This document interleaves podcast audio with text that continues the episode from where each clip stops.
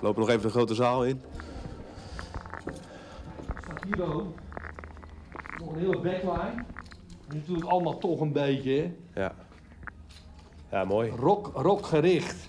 Kijk, en dan even die bands, zie je? Oh ja, ja. Manowar, die hebben we ook nog gestaan. Killer uit België. Tyson Dog uit Engeland. Vengeance uit Nederland. Astra Rot uit Italië. Seven Grace, dat was ook een goede band. Messias. Creator. Oh ja. ja. Sepultura Pausesto, jongen, dat is ook... Ja, dat, dat is eh, Canadees. En de Slayer natuurlijk daar in het midden. Hè? Ja, ja. Ja,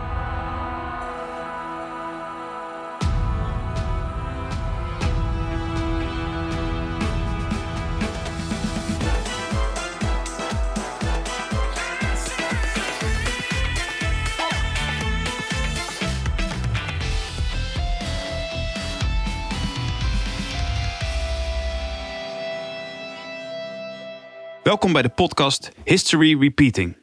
Mijn naam is Mark Sira. En ik ben Jurre Zwinkels. Wij hebben een liefde voor muziek, naar het luisteren daarnaar. Maken is ons helaas nooit fatsoenlijk gelukt. Vanaf groep 2 zaten wij samen op de basisschool in Katwijk aan Zee.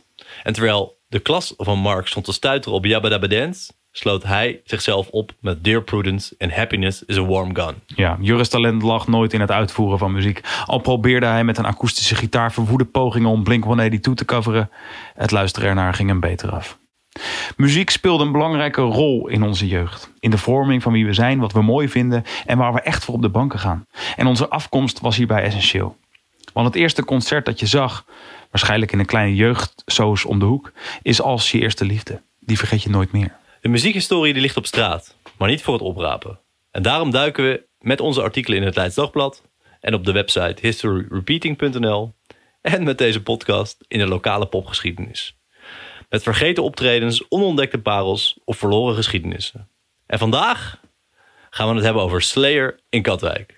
Ja, een liter bier speelt een belangrijke rol in dit verhaal. Maar om nou met een liter bier aan te komen voor vanavond vond ik iets te simpel. Bovendien zou het de podcast niet ten goede komen.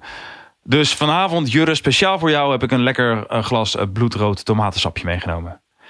Dit is de podcast Bier, Satanisme en keiharde gitaren. Slayer in Katwijk. Proost. The holy cross, symbol of life, the they light the Christian born. Speak of death, the words of hate, anticipation goes amongst the dead. Black nation, invested lust, Lucifer was supreme.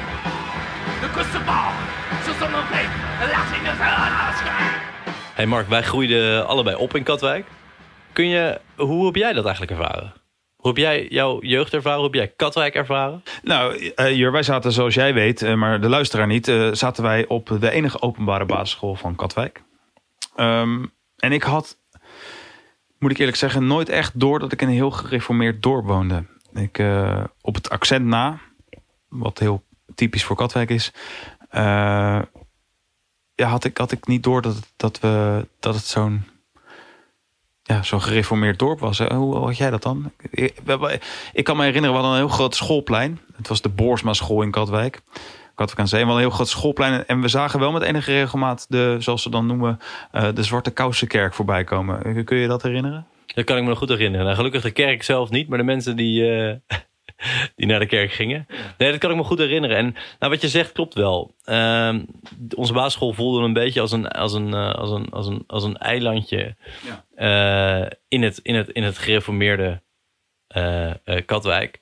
Eh, ik werd er wel, ik heb zelf gebasketbald in Katwijk. Daar kwam ik wel wat meer met, eh, met de echte Katwijkers in contact. Oh ja, bij, bij de basketbal? Ja, ja, ja, dat is toch een wat gemeleerder eh, publiek. En ook veel mensen echt uit, eh, uit Katwijk aan Zee, uit het dorp, uit het oude dorp. En wat ik, me nooit, wat ik nooit zal, vergeten is dat ik... Ik had een, eh, een- een vriendje wonen, en die woonde echt naast de Witte Kerk. Aan, bijna aan de boulevard. En als we dan op zondagmiddag in het slopje gingen voetballen. In het sloppy. in het sloppy. eh, Lekker hoor, wifi. En daar... eh, eh, ja, het zit er nog steeds in. Ja, Katwijks. We kunnen ook deze podcast helemaal in het Katwijks opnemen. Dat zouden we kunnen doen. Ja, ga door. niet.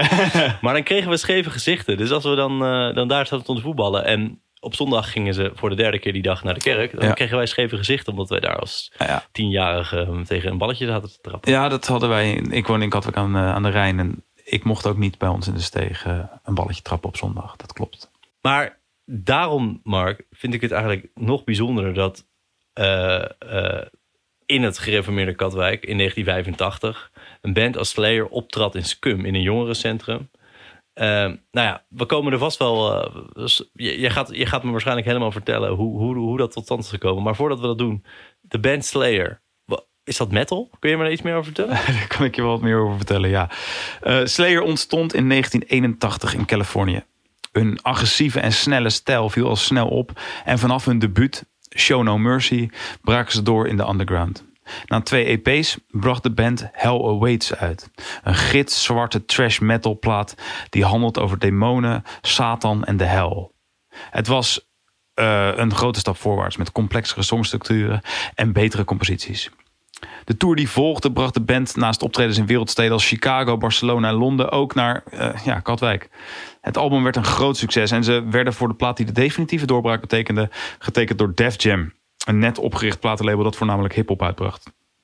Labelbaas Rick Rubin produceerde het album Rain in Blood. Slayer werd in 1986 met dit album in één klap één van de Big Four.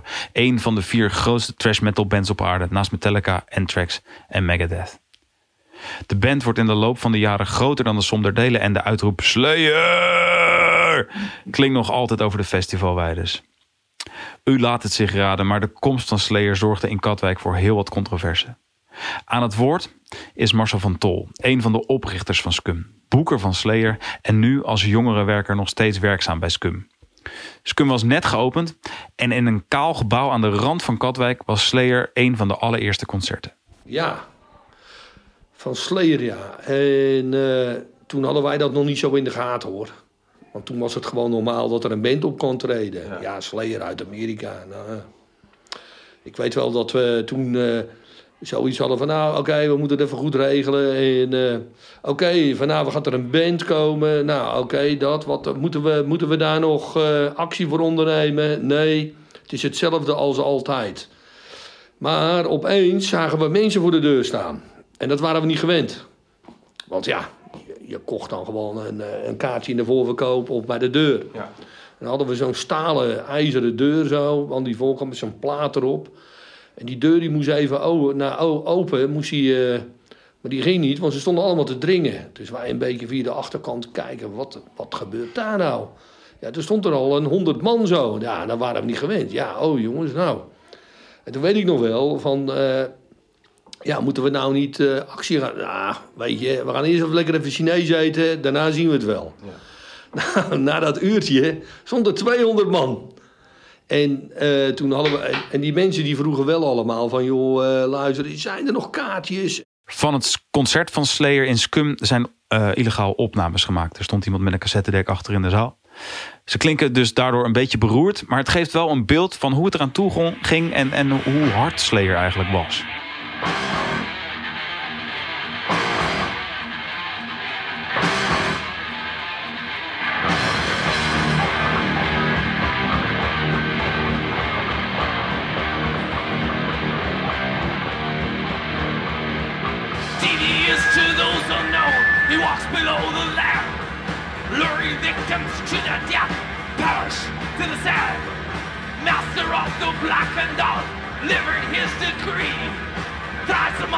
Seven gates, searching for the keys. Maar Slayer was, was in die tijd iets nieuws, Mark, wat ik begreep. Was, het, was het echt een heel op zichzelf staand genre? Was, het, was dat Ja, het? was een nieuw genre. Ja, voor, voor de ruigere genre bestond nog niet eens echt een naam. Eh, Tot een paar jaar daarvoor heette de samenvattende term betonmuziek. Het was namelijk net zo hard als beton. Eh, dus eh, ja, trash metal ontstond toen. Ja, en de term ook. En hoe reageerde de, de groegemeente op deze betonmuziek? Ja, Het leek me toch dat, dat daar nou ja, misschien met een schuin oog naar, eh, naar werd gekeken. Ja, dat klopt. Ten eerste had je de media. Het Leids Dagblad was niet zo enthousiast over het optreden in Scum. En ze schreven... De Slayer-muzikanten haalden weliswaar in technisch opzicht een ruime voldoende... maar de hardrockbolide rammelde aan alle kanten. De diepgang ontbrak in de vorm van verfrissende soli en gevoelige ballads. Het kon er honderden aanwezigen niet deren dat de drummer als een op hol geslagen muppet zijn trommelvellen eenzijdig kastijde. Bezoeker Martin Rugers heeft wel een verklaring voor dit soort recensies. Er werd toch een beetje denigerend over gedaan. Heb je, herken je dat van gevoel uit die tijd? Absoluut. Nou ja, ik bedoel, dat, dat was algemeen voor, voor metal. eh, en ik, Slayer misschien nog wel in het bijzonder. Ehm, mensen vonden het eh ja, eh, raggende herrie. Eh, het, was, het was allemaal niet muzikaal genoeg, of, of zus of zo. Er, er, eh, de, mensen die er naartoe gingen waren vies. of weet ik wel, een langharig tuig, noem het allemaal maar op. Maar dat, dat, dat herken je uit de jaren 60, hè? Toen de Stones doorbraken, werd dat... Maar dat dat nog in de jaren 80 zo leefde, dat is toch wel opvallend, vind je niet? die, die antipathie bedoel je? Ja. Ja, ik, ik weet niet of dat een soort, soort reactie was, ook nog op de jaren 60. Of die mensen gewoon een beetje eh, ja, te, te terug werden in de tussentijd. Ik, weet, het- ik weet het niet, maar ik heb er verder helemaal geen last van gehad. Ik, ik, ik deed gewoon mijn ding en eh, de rest eh bekeek het maar. Dit was wat ik mooi vond, dit is wat, ik, eh, wat mij interesseerde. En waar ik een beetje mijn eh, studiefrustratie, zal ik maar zeggen, in kwijt kon. En eh, nou ja, eh, verder prachtig eh, wat, de, wat de goede gemeente ervan vond. Ja, op de radio kon je het ook niet vinden. Wat me opvalt, Mark, is dat een van de controversieelste bands van de wereld in het gereformeerde Katwijk te zien was. Ja. Waar, was daar geen protest? Was er geen, geen Ja, er, werd wel, er was wel weerklank. De heer Ten Hoven van de lokale RPF sprak zich in de krant uit dat hij bang was dat er satanisme werd bedreven in Scum. Ja, ik heb Ben van der Plas gesproken van de ChristenUnie, de partij met wie de RPF is gefuseerd. Ik weet hoe, hoe de mening toen eh gold. Hoe, hoe is het nu? Eh, bijna 40 jaar na dato. Hoe, hoe, hoe, denk, hoe kijken jullie er nu naar? Zou het weer kunnen? Of hoe kijk je er in retrospect op? Nee, het, het zou niet kunnen. Nee. En, eh, Dan, dan heb ik het even specifiek over Slayer. Hè? Dus niet of er een hardrock band kan komen of een rockband. Daar, daar gaat het niet direct om. Maar een band als Slayer zou ik nog steeds zeggen, nu, daar zou ik nog steeds bezwaar tegen maken. Waarom? Eh, omdat, nou ja, kijk, en zeker toen de tijd, nu is dat nog wel voor een groot deel. Het is nu iets politiek veranderd. Eh, maar toen was het zo dat eh het grootste deel van de politiek waren christelijke partijen. Dus dat betekent hè, in de democratie dat je ook een hele grote christelijke deel van is de bevolking. Ja. Ehm, kijk, of Slayer mag bestaan, daar, gaat, daar heb ik het niet over. Eh, als iemand zo'n plaat koopt, ja, daar, daar, daar, daar ga ik niet over. Hè. Daar ga je als politiek eh, niet over. Maar waar je wel over gaat, is waar steek je je subsidiegeld in? En eh, dat doe je allemaal vanuit het perspectief, we willen het goede voor Katwijk. En daar kan je over van mening verschillen. Maar als je dan zo'n grote christelijke meerderheid hebt, ja, dan kun je je voorstellen dat het goede voor Katwijk vanuit die gedachte niet is zulke teksten. En, en dat je daar dan ook nog eens een keer eh, gemeenschapgeld in gaat steken. Ja, ik, ik zou me eerder verbazen dat het wel zou gebeuren, als dat het niet gebeurd is. Toch was het. eh, eh, ik heb het met de fans en, en de boeker ook van toen over gehad. Opvallend dat juist in Katwijk en in Tilburg, eh, grappig genoeg, juist in Katwijk en Tilburg waren die bands immens populair. En eigenlijk elke avond was uitverkocht. Daar was dus ook wel een groot gedeelte van de bevolking mee bezig. Ja, wat is, wat is groot natuurlijk. Hè? Kijk, ik ken Scum. Ik weet ook hoeveel mensen erin gingen en nu ingaan. Ja. Dus ja, in, in, in verhouding met, met de 65.000 mensen die we nu eh, rijk zijn Ja. aan gemeenten, de- denk ik, ja, wat is groot, wat is veel. Maar het, het sprak wel mensen aan. Dus die, er is wel een vraag naar, kan ik me voorstellen. In ieder geval toen. Ja, ja nogmaals, en, en er is een vraag naar. En eh, hè, er zijn situaties waar het daar niet over gaat. Nee. Als er een café is die zegt van ja, ik, ik nodig zo'n band uit. En die geeft dat aan en mensen kopen daar een kaartje voor. Ja, dan, hè, dan gebeurt dat. En nogmaals, daar ga je dan als politiek niet zozeer over. Marcel van Tol herinnert zich de consternatie ook. Ik las in datzelfde artikel eh, ook dat eh, er vanuit eh, eh, de christelijke gereformeerde politiek in Katwijk nogal wat kritiek kwam. Ze waren bang dat er satanisme werd bedreven in Scum. Kun je je dat herinneren, die, die consternatie die er toen omheen was? Ja, natuurlijk, die kan ik me heel goed herinneren. Het zou een beetje flauw wezen om te zeggen, nee, het is niet zo. Kijk, laat ik één ding vooropstellen. De mensen waren natuurlijk heel erg... eh, ja, die, die, die- het was iets nieuws. Er gebeurde wat. Heel Katwijk liep uit. Maar ook heel Nederland. Want het was scum.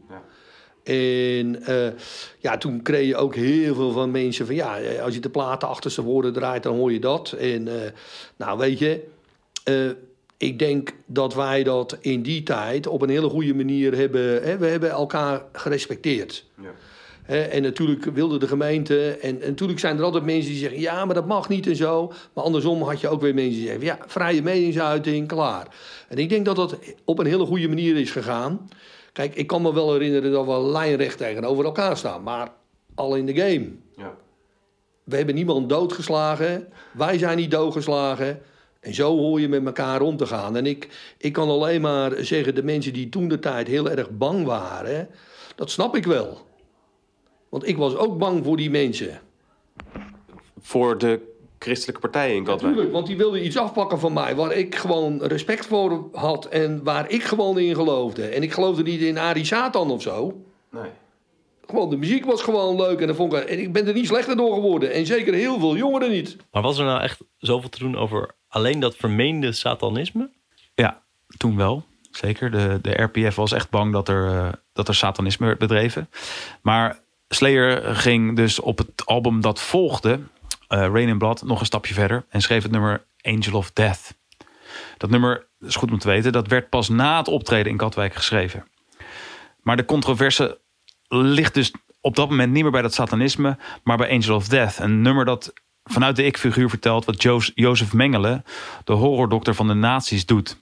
Zonder van die gruweldaden afstand te doen. En eh, ze omschrijven in die tekst eh, best wel eh, luguber Dat klinkt niet heel sympathiek. wat hij deed. Ben van der Plas heeft er het volgende over te zeggen. Dus nog steeds, ook 40 jaar na dato, zijn de, de teksten te chockerend eh, vanuit christelijk oogpunt om in Katwijk in een gesubsidieerde, in de schuit, stel je voor, Ja. eh, te laten spelen. Ja. Ja, dat vind ik eh, nog steeds. En ook, ook daar treden wel eens bands op dat ik denk, oh, eh, ja, kun je ook nog over discussiëren, hè, van wat is dan precies christelijk of niet. Maar ehm, waar ik eh, ook nog achter kwam, is dat Slayer het nummer Angel of Death heeft. Nou, dat ken jij ongetwijfeld. Daar moet bij gezegd dat dat een jaar nadat ze in Katwijk hebben gespeeld uitkwam. Tuurlijk, maar je zegt nu, als ze nu zouden komen, hè, een band als Slayer, zou je dat dan... eh, nou, dat kan al, dan al helemaal niet, want dan heb je het echt over eh eh ja, neonazisme. Dus als ik ook weer een goed woord gebruikt, dat weet ik niet precies. Maar in de, en als je dan bedenkt dat we, eh, ik geloof twee jaar geleden, dat er een groep jongeren onder leiding van het welzijnskwartier en een aantal eh, mensen uit Katwijk naar Auschwitz is vertrokken om daar met z'n allen te gaan kijken. Die zijn teruggekomen, hebben daar een fotoreportage gemaakt onder de noemer Dit mag nooit meer. En die hebben ze gepresenteerd, een expositie, foto-expositie, Ja. in de scum. Ja. Ja, als je dat dan in verhouding ziet, dan denk ik, ja, dat is wat we moeten doen. Hè. Dat is uit oog- ons oogpunt het goede voor onze eh, jongeren. Ja. Ja, dan moet je niet samen een band neerzetten die daar ja, eigenlijk geen afstand doet van het feit dat eh Jozef Mengele een echte slechte man is.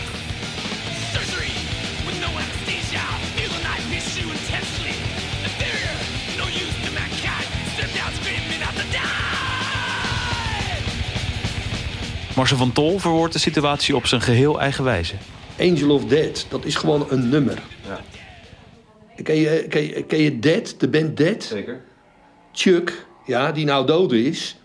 Die hebben een interview met, eh, met, eh, met eh, zo'n, ja, een, een, een, een soort EO-achtig... eh, ja, waarvoor noem je die band Dead? Ja, ik, ik, ik zit toch niet in een dead metal band om maar de liefje te... Ja, weet je, is vragen naar een bepaalde richting. Ja. De saamhorigheid bij elkaar, we werden gehoord. We hadden iets, allemaal, één ding. En dat was uniek.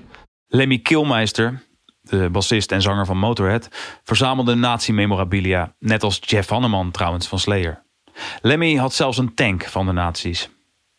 Hij verdedigde zichzelf door te zeggen: Ik verzamel de spullen, niet de ideeën. Wat ik mooi vind, wat Marcel van Tol zegt, is dat er in die tijd verbinding was door de muziek. Er heerste saamhorigheid. Eigenlijk een heel christelijke waarde. Ja, over die eh, ik verzamel spullen, niet ideeën. Daar kun je natuurlijk van alles van vinden. En daar, kun je, daar vind ik ook wel wat van, als ik eerlijk ben. Maar saamhorigheid, daar is toch niemand op tegen? Eh, nee, dat lijkt me ook niet. Oké, Mark, ik heb heel wat slee gehoord vandaag. Ehm, misschien tijd voor een wat lichtere luchtige muziektip? Ja, ik dacht ik eindig met een leuke bossa nova. Heerlijk. Ja, nee, is een bossa nova een tegenwoordig alles, toch? Precies. Eh, Bossa Nova, Das Slayer. Nee, dat leek me niet helemaal in stijl. Eh, daarom wil ik het graag hebben over de favoriete plaat van de gitarist van Slayer, Carrie King. Een album waar ik het trouwens ook met Ben van der Plas over heb gehad. En waarin Katwijk wederom veel consternatie over was. Er trad tijdens een zomerfeest op de boulevard een ACDC coverband op. Zoals Ben zei, een stevig deuntje kunnen we in Katwijk best hebben. Maar toen Highway to Hell gespeeld werd, regende het klachten. ja, Highway to Hell. op de boulevard. Heerlijk. Ja, mooi hè. Ik had erbij willen zijn. Eh, ben vond het eigenlijk, al zegt hij, eh, zegt hij het zelf, best een lekker nummer. En hij het in deze met Carrie King eens. Voor wie Highway to Hell zijn favoriete plaat.